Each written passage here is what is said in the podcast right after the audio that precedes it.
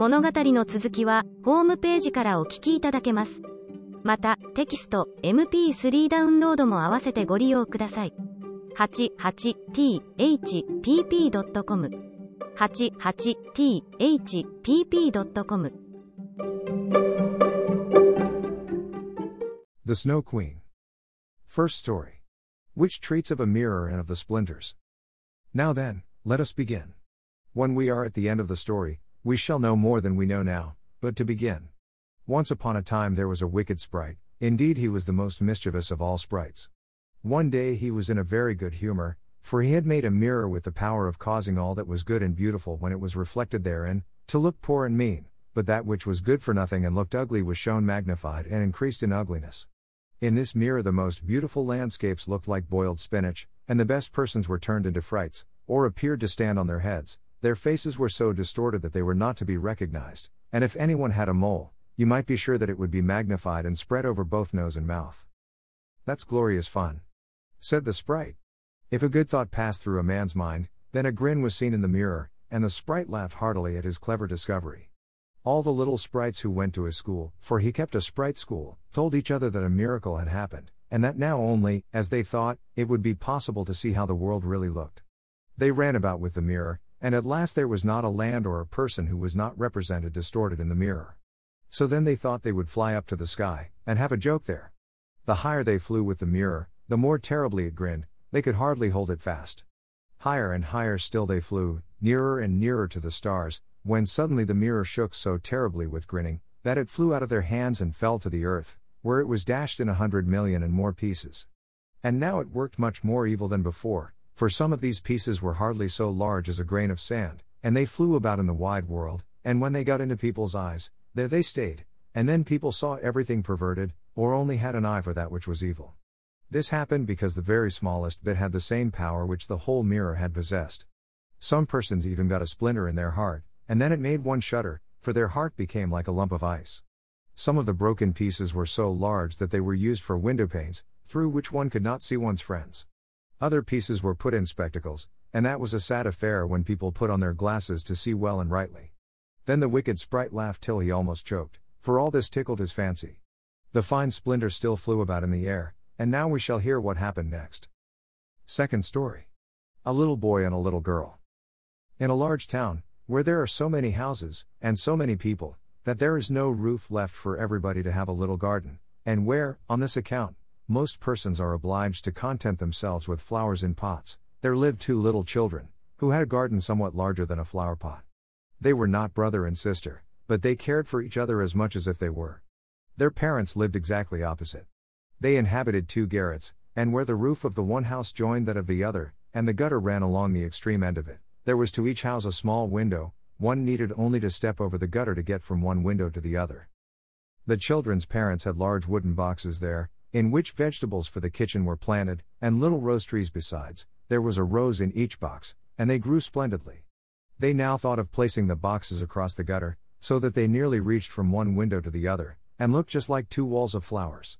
The tendrils of the peas hung down over the boxes, and the rose trees shot up long branches, twined round the windows, and then bent towards each other, it was almost like a triumphant arch of foliage and flowers. The boxes were very high, and the children knew that they must not creep over them, so they often obtained permission to get out of the windows to each other, and to sit on their little stools among the roses, where they could play delightfully. In winter there was an end of this pleasure. The windows were often frozen over, but then they heated copper farthings on the stove, and laid the hot farthing on the window pane, and then they had a capital peephole, quite nicely rounded, and out of each peeped a gentle friendly eye, it was the little boy and the little girl who were looking out. His name was Kay, hers was Gerda. In summer, with one jump, they could get to each other, but in winter they were obliged first to go down the long stairs, and then up the long stairs again, and out of doors there was quite a snowstorm. It is the white bees that are swarming, said Kay's old grandmother. Do the white bees choose a queen? asked the little boy, for he knew that the honeybees always have one. Yes, said the grandmother, she flies where the swarm hangs in the thickest clusters. She is the largest of all, and she can never remain quietly on the earth, but goes up again into the black clouds. Many a winter's night she flies through the streets of the town, and peeps in at the windows, and they then freeze in so wondrous a manner that they look like flowers. Yes, I have seen it, said both the children, and so they knew that it was true. Can the Snow Queen come in? said the little girl. Only let her come in, said the little boy. Then I'd put her on the stove, and she'd melt. And then his grandmother patted his head and told him other stories. In the evening, when little Kay was at home, and half undressed, he climbed up on the chair by the window and peeped out of the little hole. A few snowflakes were falling, and one, the largest of all, remained lying on the edge of a flower pot. The flake of snow grew larger and larger, and at last it was like a young lady, dressed in the finest white gauze, made of a million little flakes like stars. She was so beautiful and delicate, but she was of ice, of dazzling, sparkling ice, yet she lived, her eyes gazed fixedly, like two stars, but there was neither quiet nor repose in them. She nodded towards the window and beckoned with her hand. The little boy was frightened and jumped down from the chair. It seemed to him as if, at the same moment, a large bird flew past the window. The next day it was a sharp frost, and then the spring came. The sun shone, the green leaves appeared, the swallows built their nests, the windows were opened, and the little children again sat in their pretty garden, high up on the leads at the top of the house.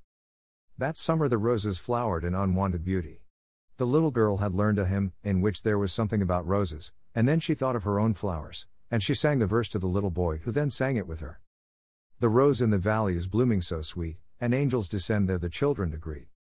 And the children held each other by the hand, kissed the roses, looked up at the clear sunshine, and spoke as though they really saw angels there.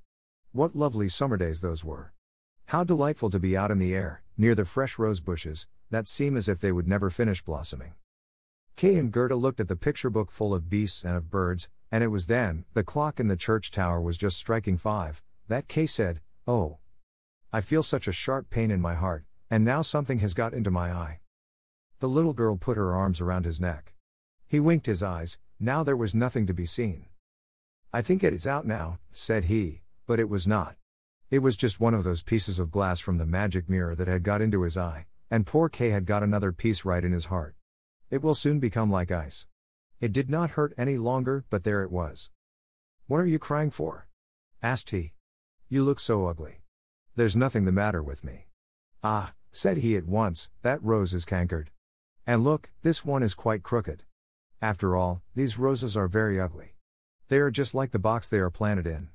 And then he gave the box a good kick with his foot, and pulled both the roses up. What are you doing? cried the little girl, and as he perceived her fright, he pulled up another rose, got into the window, and hastened off from dear little Gerda. Afterwards, when she brought her picture book, he asked, What horrid beasts have you there? And if his grandmother told them stories, he always interrupted her. Besides, if he could manage it, he would get behind her, put on her spectacles, and imitate her way of speaking. He copied all her ways, and then everybody laughed at him. He was soon able to imitate the gait and manner of everyone in the street. Everything that was peculiar and displeasing in them, that Kay knew how to imitate, and at such times all the people said, The boy is certainly very clever. But it was the glass he had got in his eye, the glass that was sticking in his heart, which made him tease even little Gerda, whose whole soul was devoted to him. His games now were quite different to what they had formerly been, they were so very knowing. One winter's day, when the flakes of snow were flying about, he spread the skirts of his blue coat and caught the snow as it fell. Look through this glass, Gerda, said he and every flake seemed larger and appeared like a magnificent flower or beautiful star, it was splendid to look at. Look, how clever! said Kay. That's much more interesting than real flowers. They are as exact as possible, there is not a fault in them if they did not melt. It was not long after this, that Kay came one day with large gloves on, and his little sledge at his back, and bawled right into Gerda's ears, I have permission to go out into the square where the others are playing, and off he was in a moment. There, in the marketplace, some of the boldest of the boys used to tie their sledges to the carts as they passed by, and so they were pulled along, and got a good ride. It was so capital. Just as they were in the very height of their amusement, a large sledge passed by, it was painted quite white, and there was someone in it wrapped up in a rough white mantle of fur, with a rough white fur cap on his head. The sledge drove round the square twice, and Kay tied on his sledge as quickly as he could, and off he drove with it. On they went quicker and quicker into the next street, and the person who drove turned round to Kay, and nodded to him in a friendly manner, just as if they knew each other. Every time he was going to untie his sledge, the person nodded to him, and then Kay sat quiet, and so on they went till they came outside the gates of the town. Then the snow began to fall so thickly that the little boy could not see an arm's length before him, but still on he went, when suddenly he let go the string he held in his hand in order to get loose from the sledge, but it was of no use, still the little vehicle rushed on with the quickness of the wind. He then cried as loud as he could, but no one heard him, the snow drifted and the sledge flew on, and sometimes it gave a jerk as though they were driving over hedges and ditches. He was quite frightened, and he tried to repeat the Lord's Prayer, but all he could do, he was only able to remember the multiplication table. The snowflakes grew larger and larger, till at last they looked just like great white fowls. Suddenly they flew on one side, the large sledge stopped, and the person who drove rose up. It was a lady, her cloak and cap were of snow.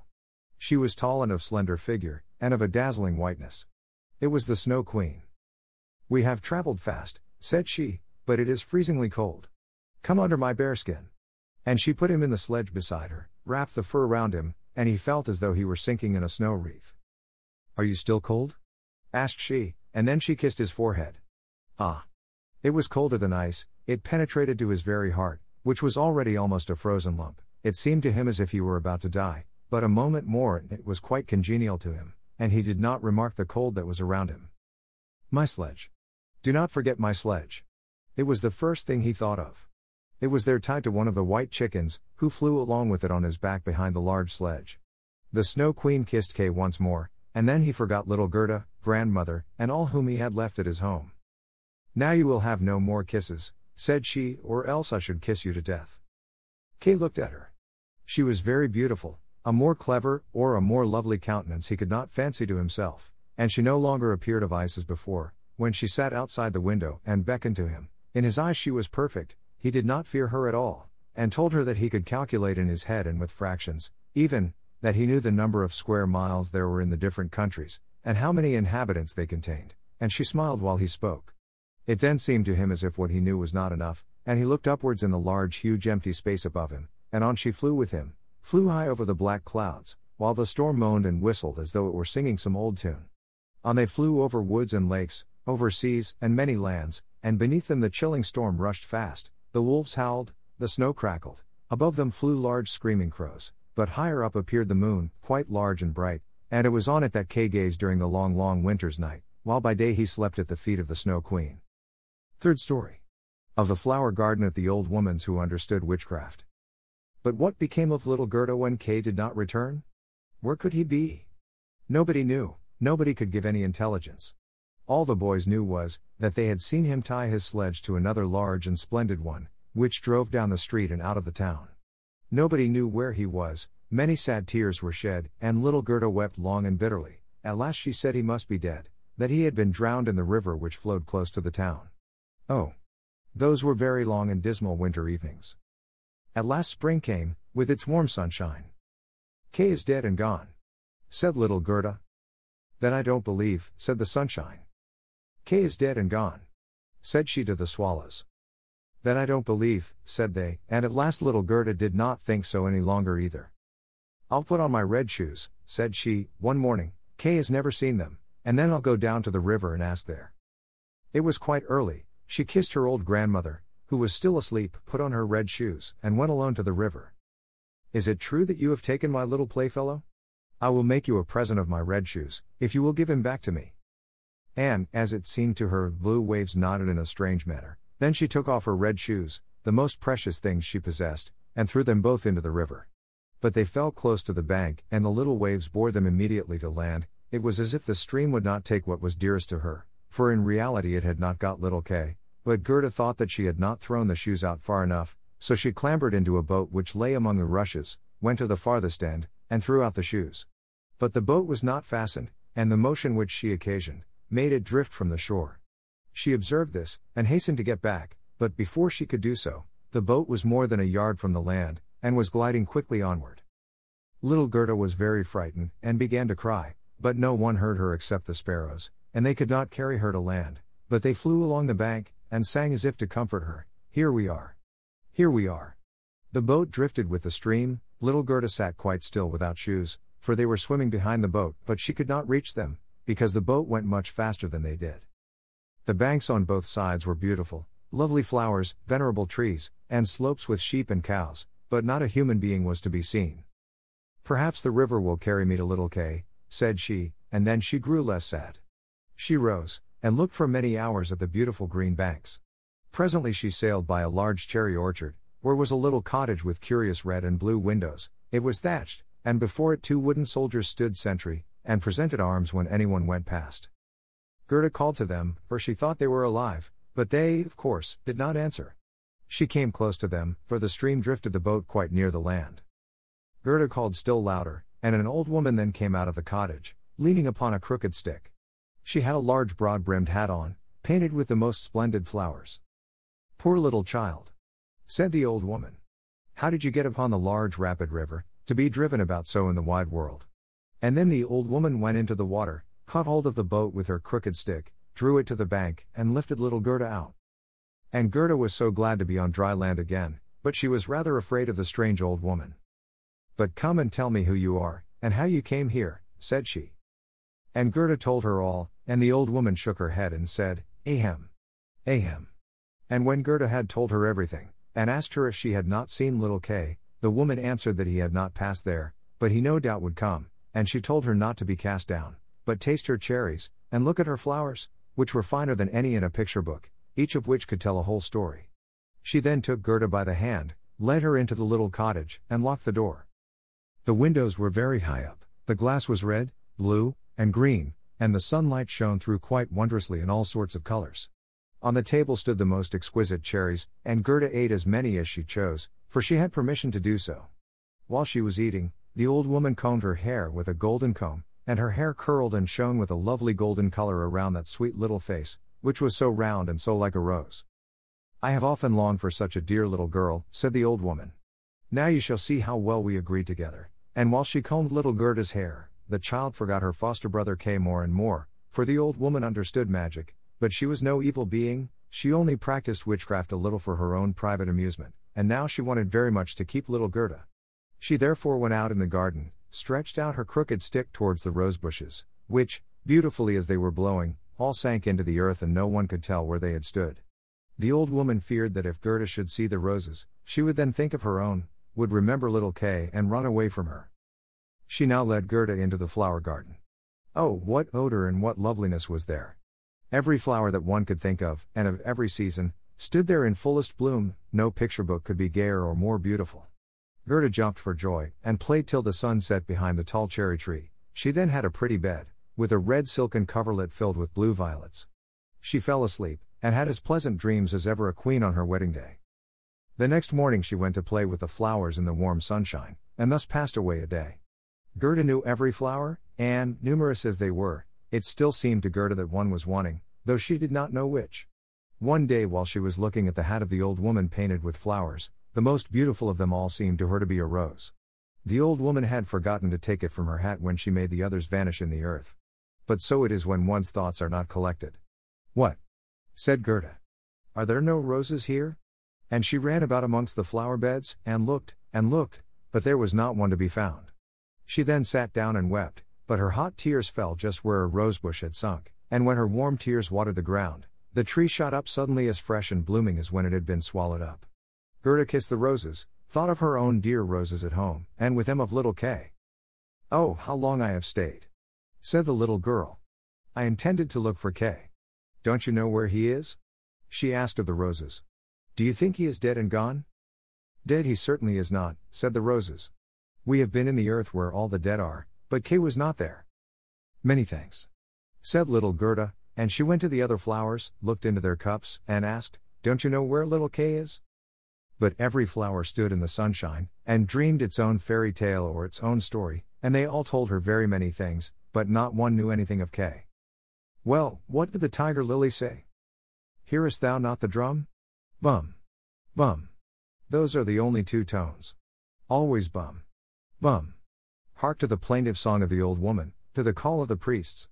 The Hindu woman in her long robe stands upon the funeral pile, the flames rise around her and her dead husband, but the Hindu woman thinks on the living one in the surrounding circle, on him whose eyes burn hotter than the flames, on him, the fire of whose eyes pierces her heart more than the flames which soon will burn her body to ashes. Can the heart's flame die in the flame of the funeral pile?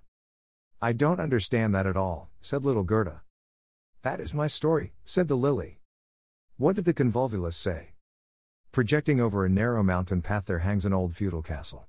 Thick evergreens grow on the dilapidated walls, and around the altar, where a lovely maiden is standing, she bends over the railing and looks out upon the rose.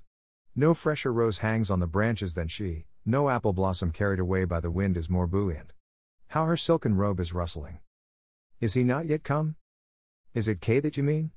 asked little Gerda. I am speaking about my story, about my dream, answered the convolvulus. What did the snowdrops say? Between the trees a long board is hanging, it is a swing. Two little girls are sitting in it, and swing themselves backwards and forwards. Their frocks are as white as snow, and long green silk ribbons flutter from their bonnets. Their brother, who is older than they are, stands up in the swing. He twines his arms round the cords to hold himself fast, for in one hand he has a little cup, and in the other a clay pipe. He is blowing soap bubbles. The swing moves, and the bubbles float in charming changing colors, the last is still hanging to the end of the pipe, and rocks in the breeze. The swing moves. The little black dog, as light as a soap bubble, jumps up on his hind legs to try to get into the swing. It moves, the dog falls down, barks, and is angry. They tease him, the bubble bursts. A swing, a bursting bubble, such as my song. What you relate may be very pretty, but you tell it in so melancholy a manner, and do not mention Kay. What do the hyacinths say? There were once upon a time three sisters, quite transparent, and very beautiful. The robe of the one was red, that of the second blue, and that of the third white. They danced hand in hand beside the calm lake in the clear moonshine. They were not elfin maidens, but mortal children. A sweet fragrance was smelt, and the maidens vanished in the wood. The fragrance grew stronger, three coffins, and in them three lovely maidens, glided out of the forest and across the lake. The shining glowworms flew around like little floating lights. Do the dancing maidens sleep, or are they dead? The odor of the flowers says they are corpses, the evening bell tolls for the dead. You make me quite sad, said little Gerda. I cannot help thinking of the dead maidens. Oh. Is little Kay really dead? The roses have been in the earth, and they say no. Ding, dong. Sounded the hyacinth bells. We do not toll for little Kay, we do not know him. That is our way of singing, the only one we have. And Gerda went to the ranunculuses, that looked forth from among the shining green leaves. You are a little bright sun. Said Gerda. Tell me if you know where I can find my playfellow. And the ranunculus shone brightly, and looked again at Gerda. What song could the ranunculus sing? It was one that said nothing about Kay either. In a small court, the bright sun was shining in the first days of spring. The beams glided down the white walls of a neighbor's house, and close by the fresh yellow flowers were growing, shining like gold in the warm sunrays. An old grandmother was sitting in the air, her granddaughter, the poor and lovely servant just come for a short visit. She knows her grandmother. There was gold, pure virgin gold in that blessed kiss. There, that is my little story, said the ranunculus. My poor old grandmother. Sighed Gerda. Yes, she is longing for me, no doubt, she is sorrowing for me, as she did for little Kay. But I will soon come home, and then I will bring Kay with me. It is of no use asking the flowers, they only know their own old rhymes, and can tell me nothing. And she tucked up her frock, to enable her to run quicker, but the narcissus gave her a knock on the leg, just as she was going to jump over it. So she stood still, looked at the long yellow flower, and asked, You perhaps know something? And she bent down to the narcissus. And what did it say? I can see myself, I can see myself. Oh, how odorous I am. Up in the little garret there stands, half dressed, a little dancer. She stands now on one leg, now on both. She despises the whole world, yet she lives only in imagination. She pours water out of the teapot over a piece of stuff which she holds in her hand. It is the bodice, cleanliness is a fine thing. The white dress is hanging on the hook, it was washed in the teapot, and dried on the roof. She puts it on, ties a saffron colored kerchief round her neck, and then the gown looks whiter. I can see myself, I can see myself. That's nothing to me, said little Gerda. That does not concern me. And then off she ran to the further end of the garden. The gate was locked, but she shook the rusted bolt till it was loosened, and the gate opened, and little Gerda ran off barefooted into the wide world. She looked round her thrice, but no one followed her. At last she could run no longer, she sat down on a large stone, and when she looked about her, she saw that the summer had passed. It was late in the autumn, but that one could not remark in the beautiful garden, where there was always sunshine, and where there were flowers the whole year round. Dear me, how long I have stayed! said Gerda. Autumn is come. I must not rest any longer. And she got up to go further. Oh, how tender and wearied her little feet were. All around it looked so cold and raw, the long willow leaves were quite yellow, and the fog dripped from them like water, one leaf fell after the other, the sloes only stood full of fruit, which set one's teeth on edge. Oh, how dark and comfortless it was in the dreary world.